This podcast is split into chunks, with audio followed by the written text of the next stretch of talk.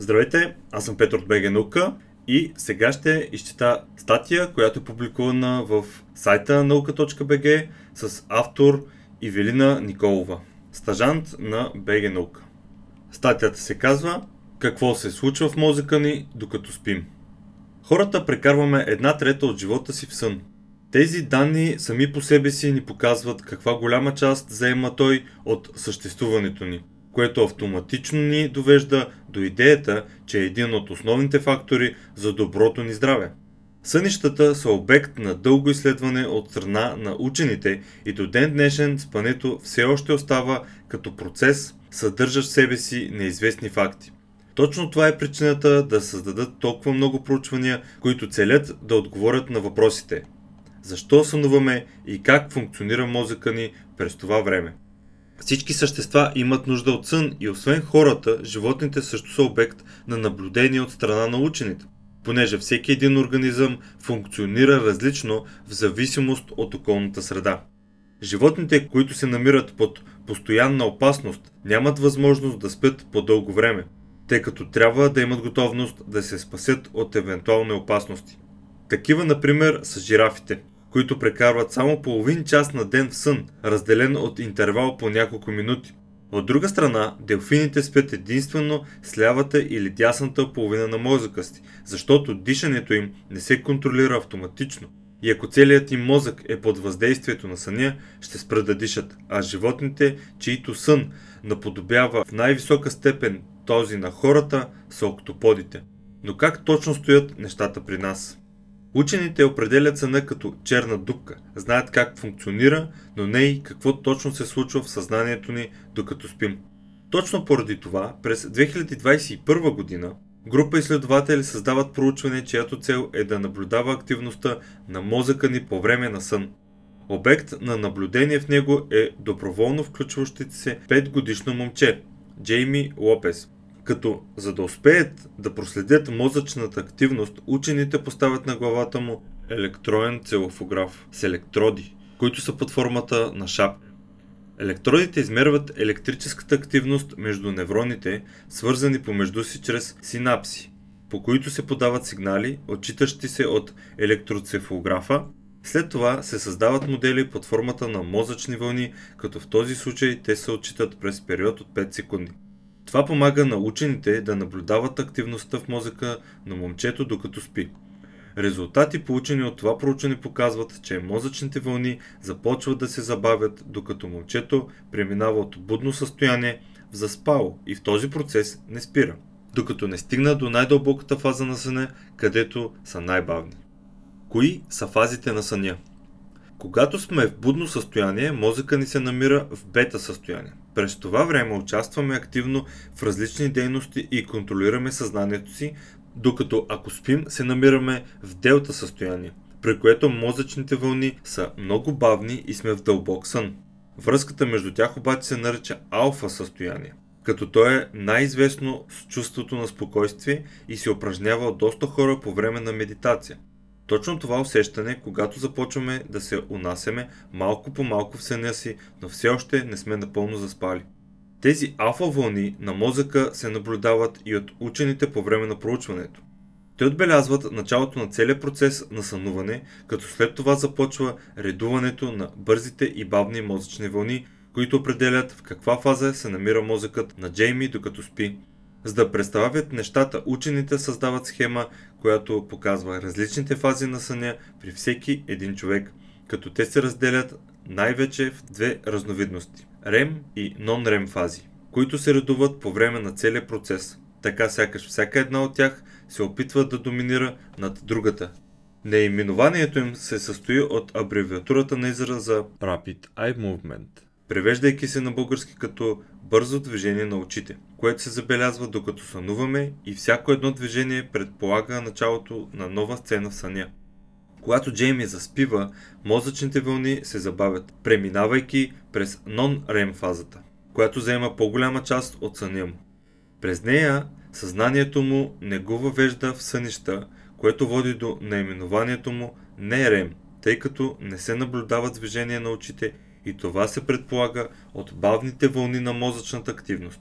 Те не спират да се забавят, докато мозъка му не достигне до най-дълбоката фаза на съня, по време на която всички хора се събуждаме най-трудно и след това се чувстваме така, сякаш сме загубили досега си с реалността. След като мозъка на Джейми напуска дълбоката фаза, вълните започват да се забавят, достигайки до рем фаза, през която той вече започва да сънува различни сцени. Интересното нещо, което учените забелязват относно тази фаза е, че мозъчните вълни са същите като тези, когато се намираме в будно състояние. Това се предполага от активността на мозъка в създаването на най-различни ситуации по време на сънищата. Смята се, че те се създават от него, за да ни подготвят за опасности и злополучни събития, като вече преживели подобни ситуации в съня си, ще знаем как да действаме и в реалността. За жалост обаче много хора преживяват тези събития не само в съня си. Сънят при хора страдащи от посттравматичен стрес и инсомния. Преживяването на травмиращи събития води до образуването на посттравматичен стрес в живота на много хора. При голяма част от тях се наблюдава повтаряне на събития по време на сън, което води до нарушаване на неговото качество, поради образуването на кошмари, които пречат на човек да остава спокоен през нощта. За да изследват това влияние върху съзнанието, учените създават проучване, чиято цел да се открие причината хората, страдащи от посттравматичен стрес, да продължават да сънуват кошмари относно психологичната си травма всяка вечер. Обекта на това проучване са пожарникари, които се разделят на две групи. Тези от първата трябва да останат будни след преживяване на травмиращо събитие, а от другата могат да заспят веднага след това.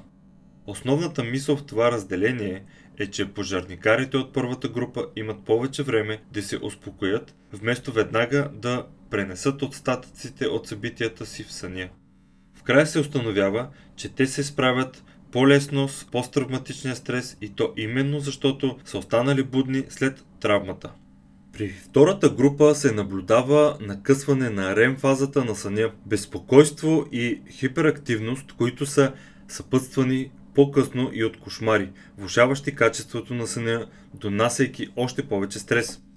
Другия тип хора, които не могат да се насладят на съня си, са тези страдащи от инсомния, което се превежда като безсъние. Тя започва да нарушава съня на все повече хора по света, като това се равнява на 10% от световното население. Известно е, че хората страдащи от това поради високо количество стрес в ежедневието им, които не спират да ги съпътства дори когато наближава времето им за почивка и спокойствие. За да изследват активността на мозъка по време на това разстройство на съня, учените наблюдават Рейн Мец, жена, която се бори с него през целия си живот. За тази цел те поставят върху главата й електроенцефалограф, съдържащ стотици електроди, повече от нормалния, които да ловят активността в мозъка й по-ефективно. Характерно при Рейни е, че лесно се пренася от будно в заспало състояние, но два часа по-късно се събужда и не може да спи повече. След наблюдението на мозъчните и вълни по време на този процес, учените установяват, че докато тя се намира в рем фаза на съня, вълните започват да променят състоянието си така, сяка жената е будна, докато всъщност спи. Това най-често се случва поради чувството на тревожност, което Рени изпитва през деня. За да достигнат до отговора на загадката, учените създават експеримент, чрез който да установят защо стресът е причината много хора да страдат от инсомния. Те правят това по един по-нестандартен начин, като възлагат задача на участниците да изпеят определена песен без да чуват гласа си. Това се случва както при хора, които не страдат от инсомния, така и при рейни, след като са приключили с изпълнението на задачата си всички са поставени в ядрено-магнитен резонанс, където могат да чуват своето пеене. През това време учените наблюдават активността в мозъка им и забелязват една висока активна част амигдалата. Тя е свързана с емоциите, като страх и тревожност и най-често се активира, когато пред нас настъпва определена опасност.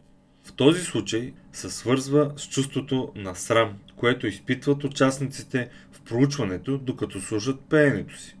За да открият връзката на това с инсомнията, изследователите оставят всички в ядрено-магнитния резонанс и през вечерта, за да наблюдават как реагира мозъка им по време на сън вследствие на това събитие. Интересното тук е, че при Рейни амигдалата все още остава активна докато спи, а при хората, които не страдат от инсомния, тази активност намалява. Това доказва, че тези страдащи от инсомния са много по-податливи на стресови ситуации и често не могат да се насладят на качествен сън, именно защото този стрес не спира да ги съпътства дори през вечерта. Освен, че може да има негативни прояви, сънят също така може да действа много положително за определени задачи, като запомнянето на нова информация. Това създава въпроса. Как ни помага сънят при освояването на информация? През 1924 г. учени от Корнелския университет в САЩ провеждат проучване с участието на студенти. Те наблюдават две групи от тях. Едни, които остават будни след като са присъствали на лекции и други, които се лягат да спят след това. По този начин установяват, че участниците от втората група помнят нещата много по-добре на следващия ден. За да открият причината за това обаче, през 2021 година Учени от университета в Аризона създават проучване, чието обект на наблюдение са деца, поради наличието на честите следобедни дремки в ежедневието им. През неговото провеждане учените им показват няколко различни предмета, измисляйки за тях несъществуващи думи, които децата трябва да запомнят. Тук отново се разделят на две групи, както при проучването с студентите и се установява, че тези, които спят след като се научили новата информация, освояват 80% от нея, за разлика от другите, освояващи само 30%. Това се дължи на действието на частта от мозъка ни, наречена хипокампус. В нея се съхранява нова информация, но в ограничено количество и с по-краткотраен ефект. Именно съня е начина да прехвърлям информация от хипокампуса в кортекс, който е свързан с дълготрайната памет. По този начин, когато се събудим, Хипокампуса ни е изпразнен и сме готови да освоим още информация, като сме запомнили другата много по-добре, а това се наблюдава при децата много по-често поради постоянния приток на нова информация относно обкръжаващия ги свят. Много често обаче си мислим, че по-важно е количеството сън, което получаваме, докато качеството му също така е определящо за начина по който ще се чувстваме през деня. Това отново ни кара да си зададем въпроса – защо качеството на съня е толкова важно? За да достигнат до отговор на този въпрос, учените създават проучване, по време на което разделят участниците на две групи. Такива, които спят за 5 часа и други, които спят за 8 часа, но са събуждани през всеки един час. В края стигат до заключение, че тези, които спят за по-кратко време, се чувстват по-добре от тези, чието сън непрекъснато се нарушава. Като причина за това може да се отбележи, че те не успяват да навлязат в дълбоката фаза на съня, когато мозъчните вълни се забавят, вследствие на което мозъка им остава хиперактивен през цялото време. При тези хора се наблюдават симптоми на депресия и повишена тревожност през деня, което води до нарушаване на качеството на живот. Изглежда, че сънят съдържа много функции в себе си и е изключително важен като за физическото, така и за психичното ни здраве. Лишаването ни от него може напълно да наруши правилния ритъм на живота ни, създавайки проблеми с концентрацията ни и взаимоотношенията ни с останалите. Точно за това трябва да се стремим към осигуряването на условия за качествен сън, след които ще се чувстваме бодри и готови за предизвикателствата, които денят ни поднася.